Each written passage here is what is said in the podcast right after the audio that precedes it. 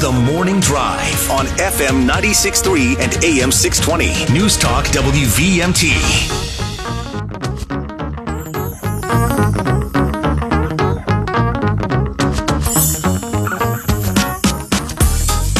Welcome back to the morning drive this Thursday, the 28th of December. We're winding up uh, 2023 rapidly. Kurt has the week off, and uh, co hosting with me today in the big chair is uh, Rob Roper. Good morning, Rob. Good morning, Anthony. And um, we, we have uh, had a great conversation about some uh, impacts uh, coming down the pike on affordable housing. And now you've got a great guest lined up. Talk to us about that. We do. Uh, you know, this get away from politics a little bit and talk about one of my other passions, which is history, and, and in this case, particularly World War II history. And a friend of mine, Skyler Bailey, is the author of a, a really terrific book called In Good Company about the 10th Mountain Division, which the 10th Mountain Division has a lot of ties to Vermont. They were they were the ski troops uh, in World War II and, and um, mostly Italy. And Skyler wrote uh, a, a, a book about them that has gotten a lot of great play.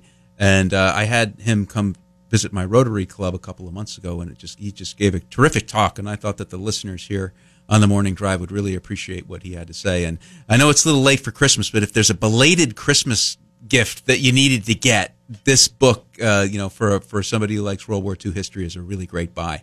How you doing, Skyler? I'm doing great, Rob. Thanks for having me on. Always good to talk to you. Oh, absolutely. Thanks. Thanks for doing this. I know. Uh, I know you're feeling a little bit under the weather, so so thanks for rallying. Of course. So tell us a little bit about the book and how you came to write it. Sure. Uh, so, Heroes in Good Company uh, follows the history of one company of the 10th Mountain Division, um, L Company of the 86th Regiment, through its formation uh, in spring of 1943, uh, its training in Camp Hale, Colorado, uh, and then in Camp Swift, Texas, and finally its deployment overseas to Italy. And once uh, once it goes overseas to Italy, it really follows them uh, in a in a day by day, in depth um, narrative of their wartime experiences, uh, relying on a lot of primary sources, wartime letters, uh, company morning reports, uh, unpublished memoirs, interviews, uh, and et cetera, to really you know dive deep into their experience of World War II. Um, and and you know I, I came to write it uh, kind of by accident. It started as a college paper. Um, one of my professors uh, assigned this this you know paper, and and you know, probably ten pages would have done fine. Um, but when I went to him, realizing I was writing a twenty five page paper, I said, "When are you going to stop reading? How how long do I go?" He said, "Write until you are done." Uh, so. Ten years later, I had finished the book, and I sent him an email saying, "You know, Professor Thornton, I am done." That is a great. Uh, I, I, was going to ask what motivated you to write the book. That is a that is a great story. Did you did you hear back from your professor? Yes, yeah, he was he was thrilled. now, what made you choose the topic uh, in the in the first place? So um, it, it, started almost as like a family project. Uh, my grandfather Everett Bailey was the commander of L Company uh, 86, and um, the the paper was really just to find out you know what what he had done during World War II. He hadn't talked about it. And that was a common theme that I found with uh, a lot of the families that I reached out to, who sent me a lot of great information. Um, but a lot of them sort of said, you know, Dad never talked about the war. You know, uh, Grandpa never talked about the war. We sort of knew he was in the 10th. Um, I think I assumed he had driven a truck or something like that because he just never talked about it, uh, other than sort of to mention he had been in Italy. Um, and so this was it started as that, and as I started finding more and more sources from other men in the company, I discovered that they were far more interesting uh, in a lot of ways than than he was, and so I wanted to tell their story as well. So, who are some of the most interesting characters that uh, that emerged from your research? There are a lot of interesting characters. So, Bob Krear, um, he was a sergeant in Third Platoon. He um, he kind of gave me a lot of inspiration and prodding. There was a period of time where I wasn't sure I really wanted to to tell the story. If they hadn't talked about it, it felt like maybe I was doing something wrong by telling a story they hadn't wanted to tell. Um, and you know, I corresponded with Bob Krear, and he said, "You got to do this. It's important." He wrote the foreword for the book. Well, Um, and he was a, a really interesting guy. He got into Arctic biological research after the war and kind of lived by himself with the wolves in the tundra. Um, you know, there was uh, Bill Morrison, uh, who sent me a lot of um, stuff that he had written in 1946 and 1947 to process what had happened. Um, and, and a lot of that source material made its way into the book. There's um, Norm Goldenberg, who kind of has this really biting, sarcastic wit. And, uh, you know, there, I always have a soft spot in my heart for uh, Edward Lucky Lechandro. Um, I was lucky enough to interview him. He was the last known surviving veteran of L Company, and um, you know, in a in a division of men who you know had all the college degrees and were sort of known for being kind of a gentleman's division. He um, had dropped out of high school and gotten a GED, and you know, he and I just had a lot in common. And as we sort of talked, all the decades between us disappeared, and it just really felt like two guys talking. It was great. It's interesting how you think back. I was going to ask the the L company how they how they formed it, um, and uh, you kind of answered my question because it's interesting how you take people from around the country and you put them together in adverse situations. And there is something about World War II veterans that never talked about it, but I I like the fact that they they want to tell the story. You you kind of got the green light as you dep as you kind of dug a little bit, and and you, you, you talk about you know I, I just happened to notice because I pulled it up that you know Robert Krear the, the first person you talked about as a PhD, Oh yeah, and then and then one of the one of the best conversations you had was with uh, Lucky who uh, dropped out of high school, but yet here they were together uh, skiing in Italy, uh, fighting the Nazis. Yep. Yeah, one of the things that I, I found in, in writing the book was there's a lot of mythology built up around the 10th Mountain Division. Um, some of it's really justified. A lot of it, you know, is we, we sort of have this idealized view of them. Um, I was actually a little bit worried that I was going to get like hate mail uh, when the book came out from from people saying that I was like deflating their heroes or something because it really humanizes them. This you know this book talks about their fears and their limitations and you know their their humanity um, in in a way that other Tenth Mountain stories haven't. Um, I think in that humanity, the heroism really comes out in, in starker relief. And um, you know, one of one of the bits of mythology is that everyone needed three letters of recommendation um, in order to get into the 10th Mountain Division. By the time L Company is being formed, um, you know, that was certainly true for for the early units in the 87th uh, Mountain Infantry. By the time the 86th was being formed, people just had to express an interest, and off to Camp Hale they went. Yeah. And that's how Lucky Lechandro got there.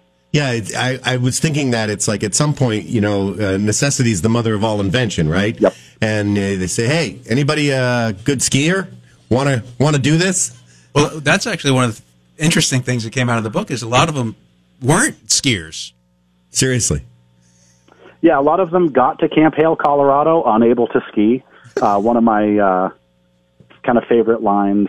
It's you know kind of a sad letter. Ben Duke was writing to the mother of Stuart Abbott, who'd been killed during their first major engagement. Just sort of a, you know, I just wanted to let you know some things about your son um, as we served together. He mentions the only trouble I ever had with him was when I had to teach him how to ski, but he did learn.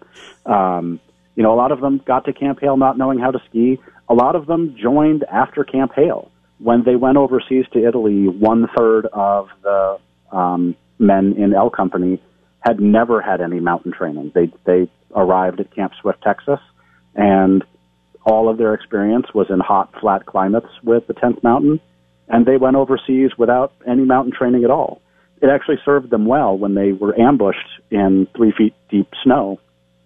They had set off on a patrol with um, snowshoes and rapidly realized, you know, there's enough guys who don't know how to use snowshoes that we should just ditch these things and pick them up on the way back. So when they got ambushed, um, they just dropped down into the snow. If they'd been on their snowshoes, they would have been cut to pieces on top of the snow. So you know that that worked out for them in that case. Uh, it's a great story. It is a great story. We're going to just, we need to take a quick two minute break. We're, we're uh, talking with Skyler Bailey, uh, Heroes in Good Company, a local author uh, uh, who wrote an amazing book. Um, if you got questions for Skyler, you can uh, join the conversation, 888 414 Kurt and Anthony on FM 96.3 and AM 620. WVMT. Welcome back to the morning drive. Anthony along with you, and Rob Roper is here sitting in for Kurt, and we're talking with Skyler Bailey, who has an amazing book, uh, Heroes in Good Company, L Company, uh, 10th Mountain Division, World War II. Um, and uh, you were you were talking uh, before the break about the the the mix of people that wound up in uh, the 10th Mountain Division, and I I guess you know you have to step back into World War II. It really was uh, all hands on deck, and uh, to find out that a majority or a, a, a, large number of people had no experience even living in the mountains, uh, but found themselves all in the in the hills of in Italy.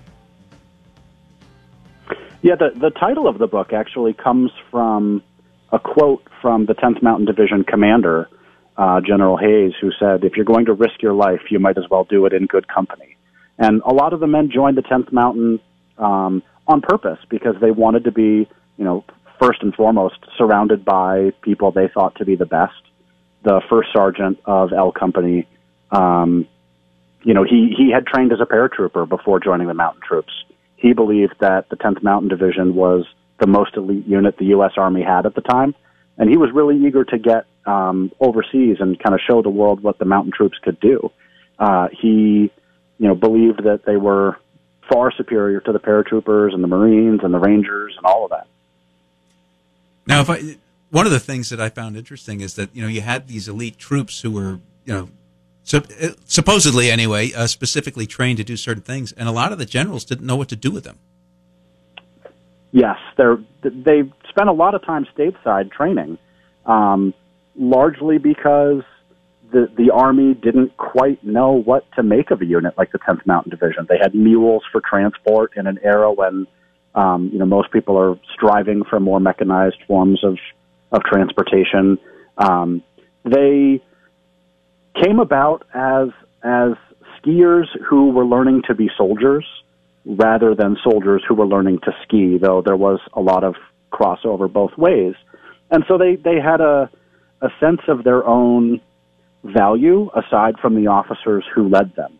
And so I think that kind of recalcitrance to Army command um, also led to a, a bit of, you know, there were a little bit of scofflaws within the U.S. Army. Um, you know, there, there's one letter uh, home saying, you know, we know more than our officers do about mountain warfare, and they should just listen to us. Mm. that always goes over well. Yeah. yeah. Now, Skyler, before we get uh, uh, towards the end of the segment here, I want to make sure everybody has an opportunity to buy the book if they're interested. So tell them where to do that. Uh, you can go on Amazon. Uh, it's Heroes in Good Company, L Company, 86th Regiment. 10th Mountain Division, 1943 to 1945.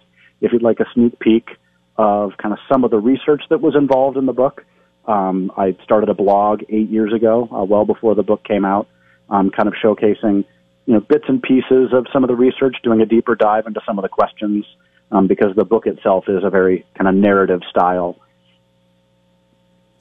Now, one of the questions I have for you is about doing research on World War II, because my, my I, three of my four grandparents were, were officers, and well, two were officers. One was a, a um, sergeant uh, during during World War II, and it's hard to find research because there was a fire back in like the late '60s, early '70s, I think, in Washington yeah, D.C., where a lot of World War II records were destroyed. It was in St. Louis, Missouri, and the the, the warehouse housing the archives caught on fire. Um, you know, luckily for me and a lot of other 10th Mountain researchers, the Denver Public Library houses a separate archive of the 10th Mountain Division. They were enormously uh, helpful to me. They sent um, company morning reports, medal citations, uh, letters that families had submitted to them. They're always collecting uh, more information. They put me into contact with various people. They sent um, recorded interviews of, of a lot of the servicemen who had already passed away um, by the time I started my research. And I literally could not have written this book without the Denver Public Library. That's interesting. So um, now, have you, have you, talked to other authors who kind of dig in, like certain, I don't know, um, divisions or, or, or or different companies? Like this is kind of the, like like you said, it's an untold story, uh, you know, of the Tenth Mountain Division. Uh, and then with, I didn't realize until just now that a lot of the history, the archives had burned. Mm-hmm. Um, are there? I, I hope your answer is going to be uh, there are public libraries and other places where there were copies of archives around, or or is a lot of the the history just kind of being lost from World War II? A lot of the history was lost from World War II. Um, you know, the the majority of the World War II records burned up in that fire. Um, you know, I think of like like Band of Brothers, which is sort of um, a book that's kind of in a similar vein. That was largely based on interviews that were done with veterans, um, you know, 40, 50 years after after the war. And so, kind of one of the major differences for those who've read Band of Brothers with Heroes in Good Company is, um, I think there's a certain rawness to letters from that time, or to you know Bill Morrison's kind of short stories to process what happened to him in 1946 and 1947. They haven't had the decades to contextualize what happened to them and kind of put it in a box that they can live with from then on. They're really still grappling with it, and so it comes across um, as a, as a much more deeply raw experience. So I got to ask Skyler, um, what's the next project for you? You're working on another on another book, as I recall. Yeah. So my my kind of my main passion uh, has always been colonial history of Vermont, and so um, looking into some of the you know revolutionary period uh, in the Vermont Republic um, is probably going to be where where my future lies. Well, sounds great. Uh, this is a great book. Uh, I definitely am going to get a copy of it. Um, and it is. I, I, pulled it up on Amazon and uh, uh readily available. Uh, Skyler, I think it, it's just a, a, phenomenal thing, and the way that you've kind of wound up writing the book is uh, a story into itself. Is it, is it going to take a is it going to take a history teacher to give you an assignment for the next one, or have you got got the got it teed up? Uh, a little bit teed up. Um, I don't have any history teachers, but I may have to find one. well, well, we appreciate you uh, spending some time with us this morning, and I uh, I urge everybody. It's uh, Skyler Bailey, Heroes in Good Company, uh, and I just googled Heroes in Good Company. It came right up, and brought it right there to your book. Uh, thanks for joining us today. Thanks yeah, a lot, Skyler. All right. We're going to take a quick break. We're going to check in with Fox News, and uh, then we'll be back with Mike Donahue. Uh,